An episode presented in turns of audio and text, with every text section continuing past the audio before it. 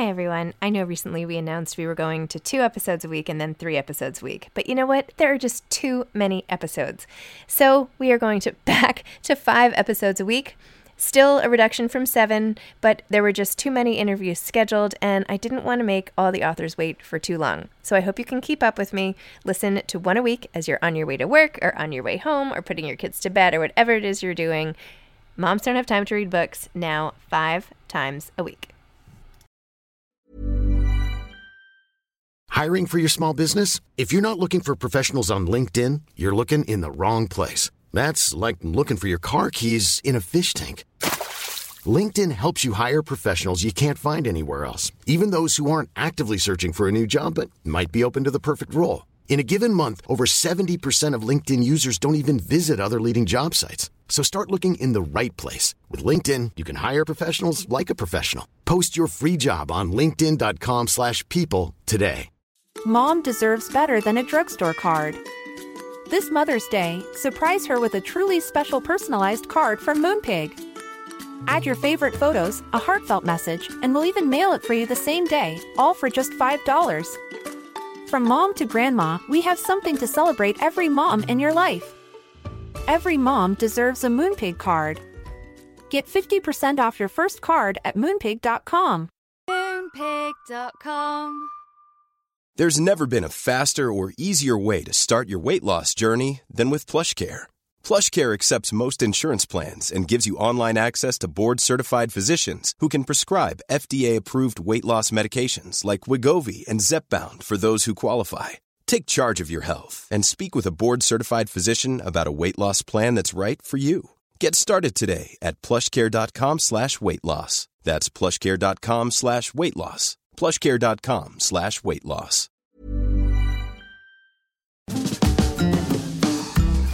Hi, I'm Zibby Owens, the creator and host of the award winning podcast that you're listening to right now. Thank you so much, called Moms Don't Have Time to Read Books. It is a daily podcast, 365 days a year, and each day we talk to an author about all of the things related to their career, their book, their life, and more in 30 minutes or less because who has time?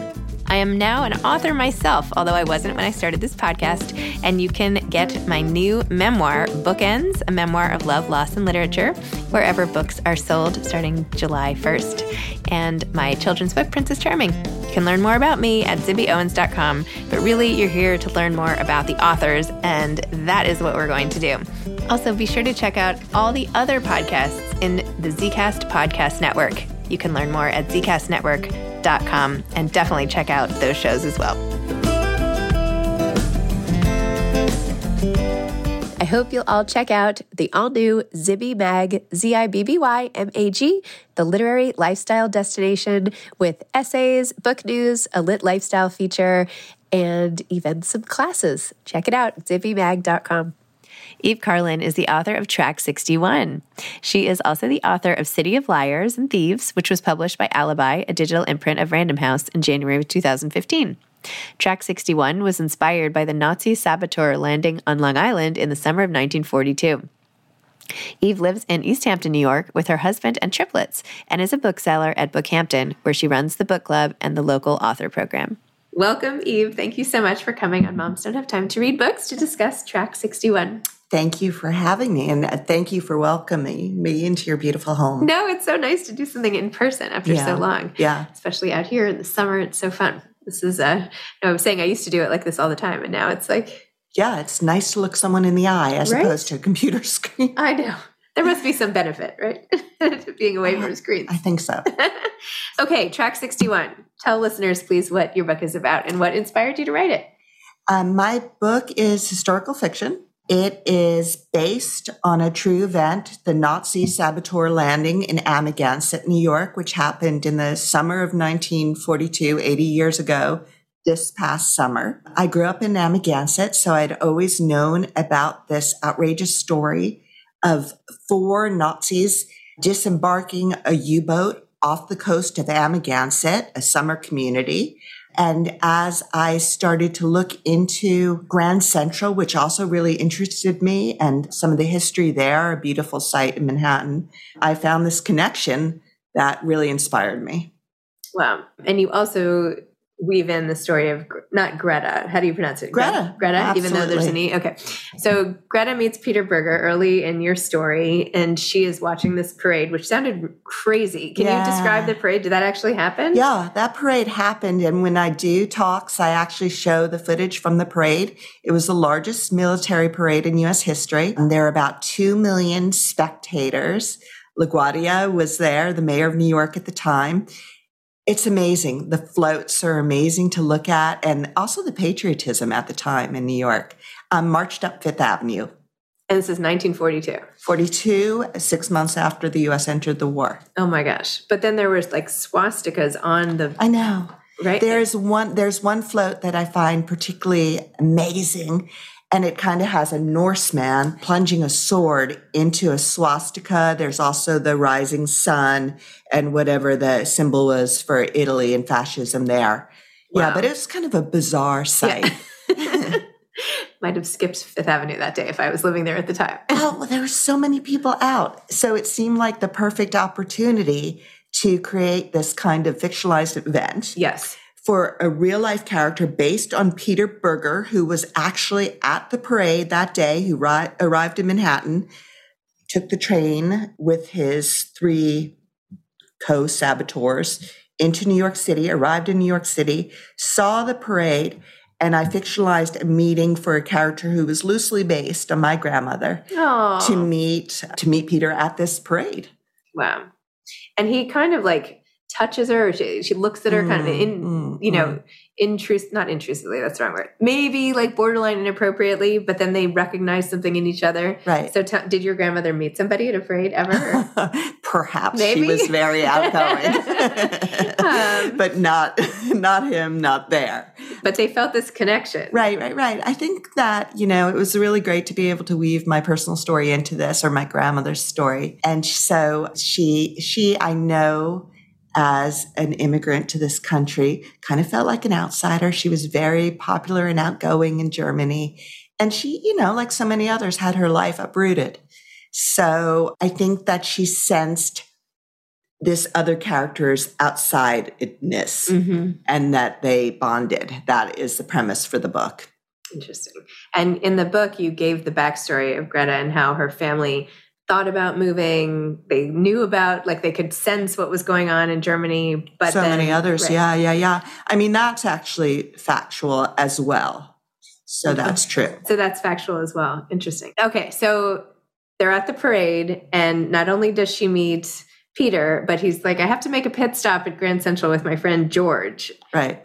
And then you find out that what they're doing, they're like up to no good essentially in Grand Central. But she doesn't know this at first. So No. talk about that whole subplot and how this becomes like the basis of the whole story. Well, the truth of the matter is that, or at least most people believe that the target of the saboteurs was Grand Central Yep. and a secret sub basement, which still exists, called M42, which housed rotary converters that supplied power to trains that was were running up and down the East Coast.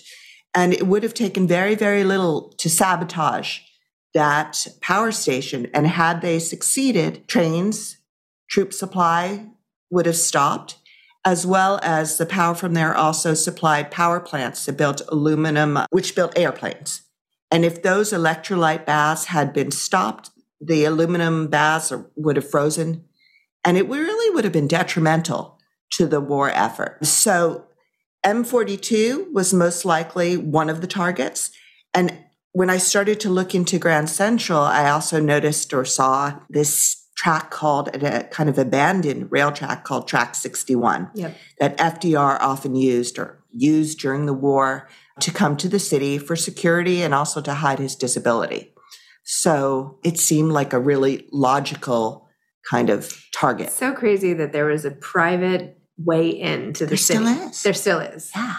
I mean, when one of the questions someone asked me, and I was like, ah, good question, was when was the last time this track was Yeah. used? And from what I can gather, it was shortly after 9 11 when Bush and Condoleezza Rice from the US General Assembly, it's a potential escape route from the city.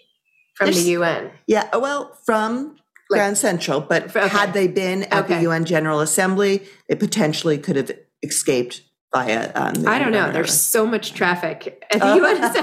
I don't know how they would even they get never to would Grand have even Central. gotten to Lexington no, I, Avenue. I don't think so. I think that would have been like, forget about Good it. point. Yeah, because I was like, ooh, there's an escape route from the UN something like that. That would be a, an interesting route. But um, Interesting. so this place, ten stories underground, still supplies power to all these places, Um, or it- not? it's no longer No, in okay, operation. all Although the pictures are kind of awesome, and they do remind me of Stranger Things. Yeah. Oh my gosh, crazy. So, okay, let's go back to so you discovered the story being an Amagansett resident and knowing the history of this. Mhm.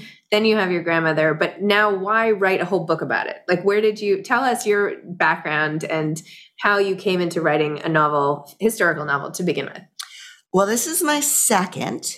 And my first was kind of like an eerie, really eerie connection. It's about a well that still exists on Spring Street in New York City, a well in which a young woman's body was found in 1800.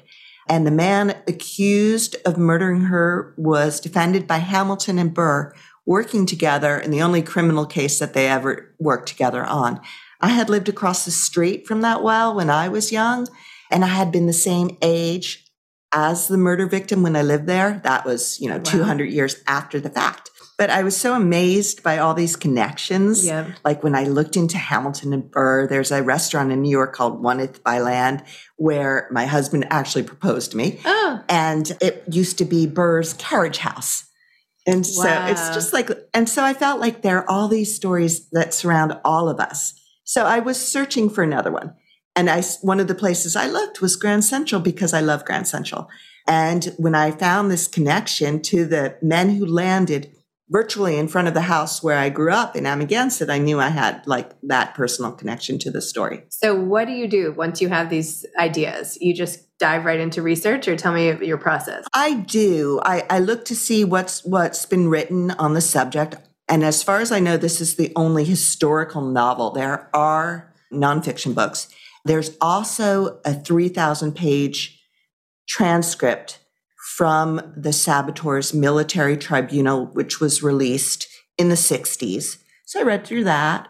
I mean, the light research reading. is fun. yeah, it's a little repetitive, but yeah. And after a while, I stopped printing because it was just Yeah. much pages. Yeah. But it was, it's actually really interesting. Oh my gosh. Yeah. And then you just dive, you create the characters and off you go. It's basically how you do it. I, yeah, I think so. Yeah. I mean, when I thought about it and I thought, oh, where, where's the conflict? You know, Yeah, you kind of want a conflict in the story. And I thought about, oh, gee, there's my grandmother watching my sister and I on this beach. It seemed like the conflict of her as a German Jew meeting someone who she thinks is an ally and then discovering Yeah. what something about him seemed really like a good conflict. And the more I looked into it, the more interesting the conflict became because Peter Berger is just a really interesting character. He too, yeah, he was born on the wrong side of history, basically. Mm-hmm. So who can say what one does when put in those shoes? You never really know. That's true. Wow. You also have a line in there when Greta was introducing herself. I think this is when it was. And she said she was German Jewish. And someone said, I didn't know you could be German and Jewish. Yeah, yeah, yeah. That's definitely something my grandmother experienced. Wow. Yeah, yeah. Crazy. I am part German Jewish. So I feel like there's so many German Jewish people, but I guess fewer than. Well, I think when she came to this country, Right. obviously there were a lot of German Americans at the time. Yeah. But, you know, it was definitely different in the early 40s. Wow. So, in addition to your writing career, you're a bookseller at Bookhampton. Mm-hmm. Yeah. Tell me about that. And when did you start doing that and how long? And Well, I was related to your podcast. Moms don't have time to read or even choose a book. That's why I listen to the podcast because it helps me curate what I'm going to read. And so I have triplets. And when they went off to college, I decided, well, I was living near the bookstore and I had worked in publishing. So it seemed, you know, they were advertising and I said, oh, well, that sounds great. I'd love to, you know, be involved with books again. so, it's always like been a dream of mine to have a bookstore or something Mm-hmm. like that. What is it actually like day to day working in a bookstore? Is it as great as it seems, or like what? It, what? What would we not know from the outside?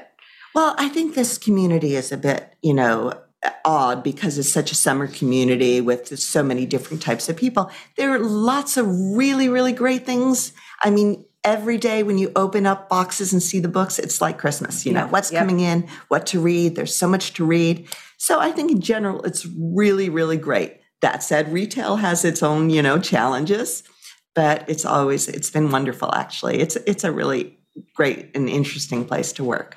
And how much do you enjoy chatting with like how much time do you spend like on the floor like chatting with the customers and recommending books Mm-hmm. versus behind the counter? I know this is like ultra specific, but I'm like really curious A lot the- of time. Yeah. both. yeah. Yeah. yeah, yeah. I mean, it, it depends on the season, but right now, I think people appreciate, you know, the hand sell and when it comes to books and people like to chat about books. Yeah. And that's definitely the most wonderful part of the job.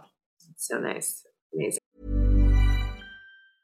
Cool fact a crocodile can't stick out its tongue. Also, you can get health insurance for a month or just under a year in some states. United Healthcare short term insurance plans, underwritten by Golden Rule Insurance Company, offer flexible, budget friendly coverage for you. Learn more at uh1.com.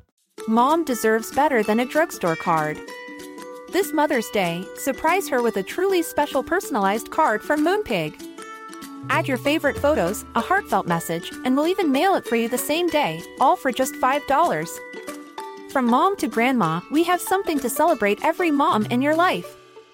Every mom deserves a Moonpig card. Get 50% off your first card at moonpig.com. Moonpig.com. This message comes from BOF sponsor eBay. You'll know real when you get it. It'll say eBay Authenticity Guarantee. And you'll feel it. Maybe it's a head turning handbag, a watch that says it all, jewelry that makes you look like the gem, or sneakers and streetwear so fresh every step feels fly. eBay gets it. So look for the blue check mark next to that thing you love and be confident that every inch, stitch, sole, and logo is checked by experts. With eBay Authenticity Guarantee, you can trust that feeling of real is always in reach. Ensure your next purchase is the real deal. Visit eBay.com for terms. Do you have any part in acquiring the books or do you get visibility into that process or Visibility meaning, yeah. I mean, at one point, I worked for Random House. Okay. And I was a sales rep, and my territory was down south. So I do really understand the process, Yep. which of course has evolved a lot since I was a sales rep. Yep. But no, do I do I buy? Am I front list buyer? No, I'm not. So let's go back. You were born in Amagansett. You lived in Spring Street. Oh yeah. What happened between then and working as a sales associate? I worked in publishing for many years. okay. Doing what did you, where did you? Um, I worked in sales at Random House. I moved down south for a bit for Random House as a sales rep. I met my husband. We came back to New York. Blah blah blah blah blah. We had triplets. I left publishing to raise the three of them, and now they are more or less on their own. Oh They're gosh. 24.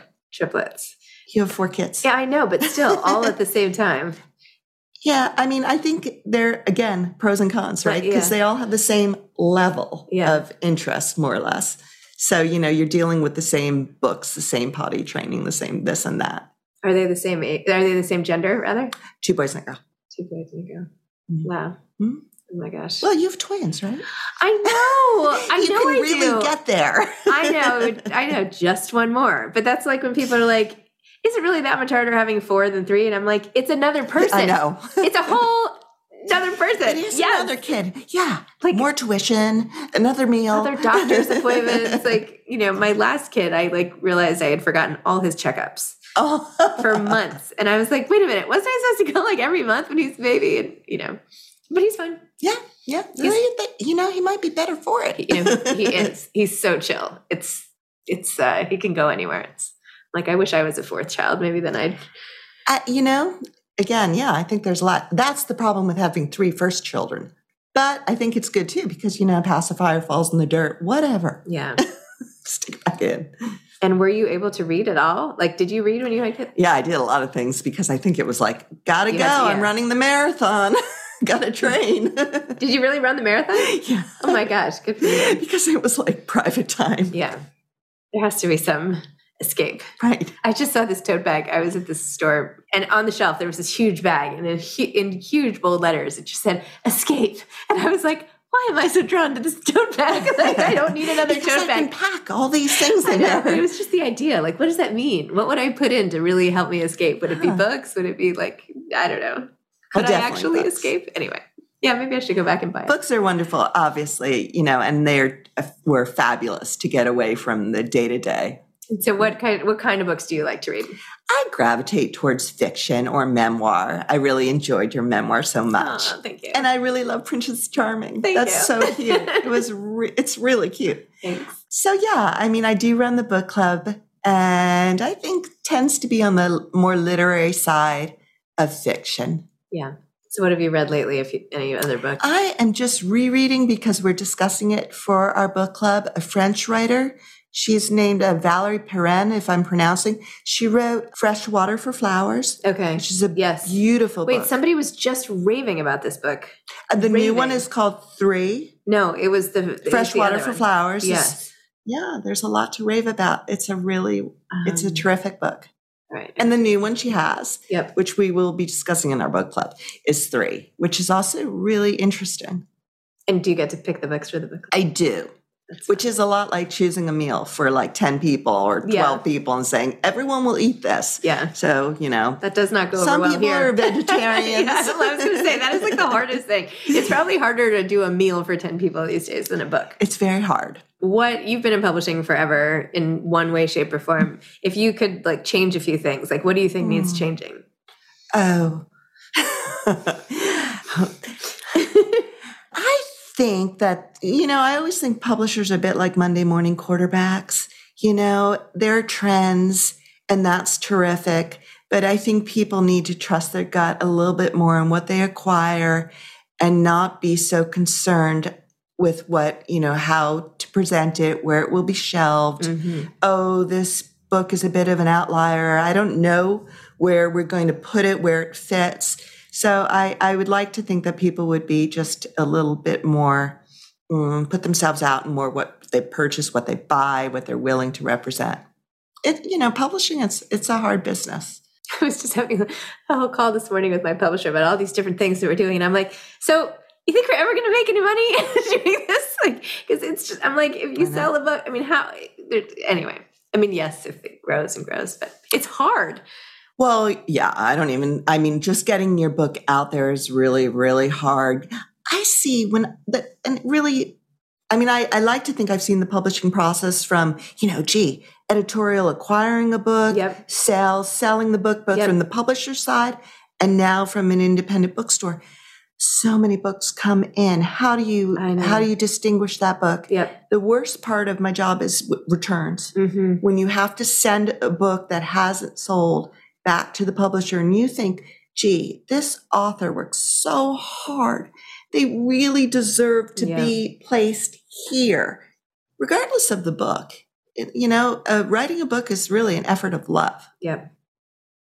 So what I mean, I feel like discoverability is so hard. And even It's in Bookhampton, hard. which has It's the best really books, you know, it's hard. I mean, some like how how do you what do you do if you are one of those authors? Like what if you have like you're lucky to get into a bookstore right? And you have one book on a high Mhm, shelf. Yeah. like what can you do as an author? Like i the advice i got when i did like my first anthology was like no no no do not talk to bookstores. Like don't go in don't do anything. Leave them alone. They're already overwhelmed. If every author came in Well, they would you know. It is their business. But I mean, I have to say, and you've been so, so lovely. You get your voice out there with a wonderful person like you who speaks to so many authors and are doing, you do so much for them. I've learned so much from listening to your podcast about individual authors and not just about their book, but about the process. So I think it's fabulous. So that's one way. You know, booksellers, are they overwhelmed? Sure. Taking a book reads, reading a book takes like what, three, four, five days, maybe longer. So it's a lot. It's an investment in your time.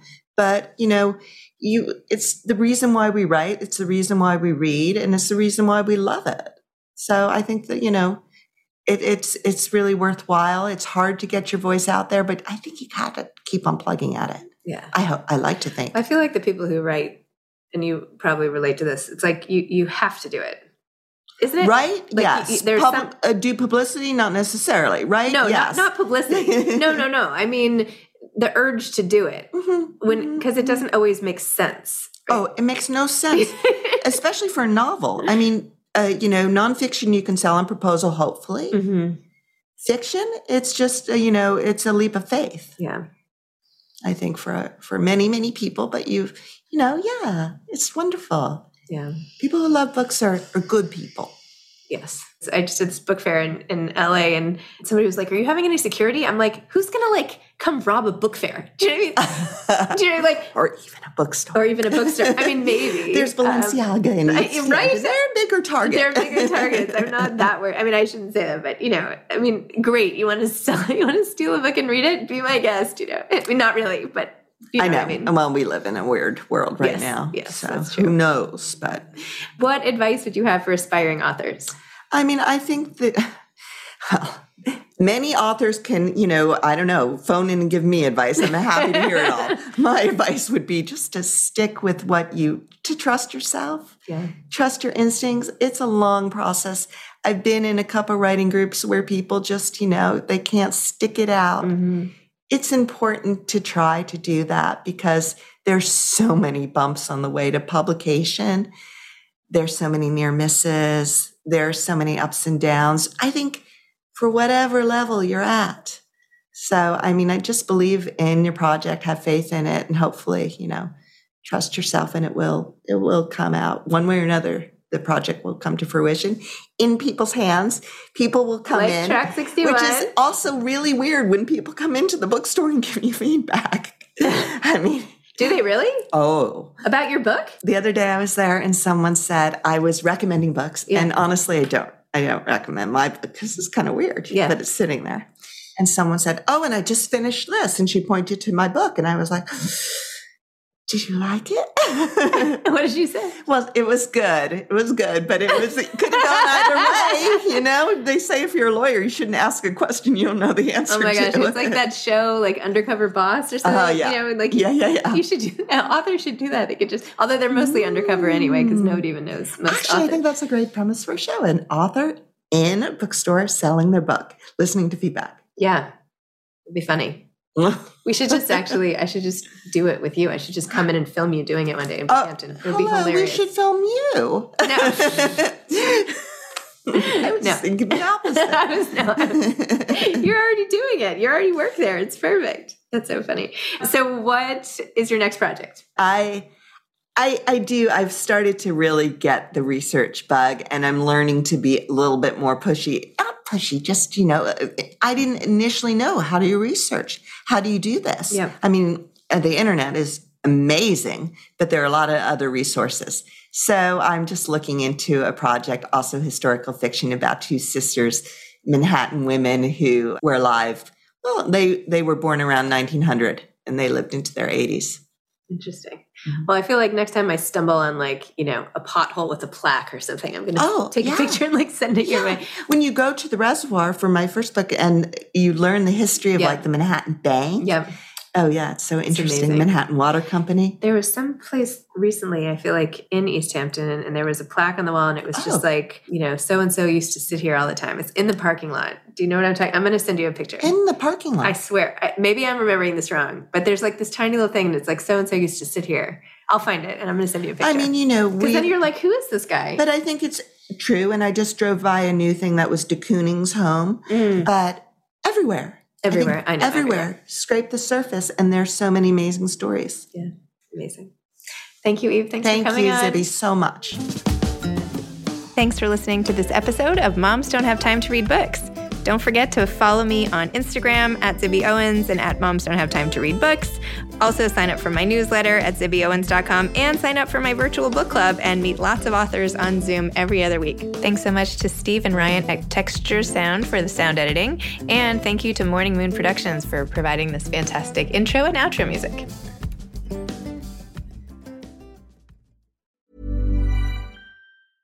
Small details are big surfaces.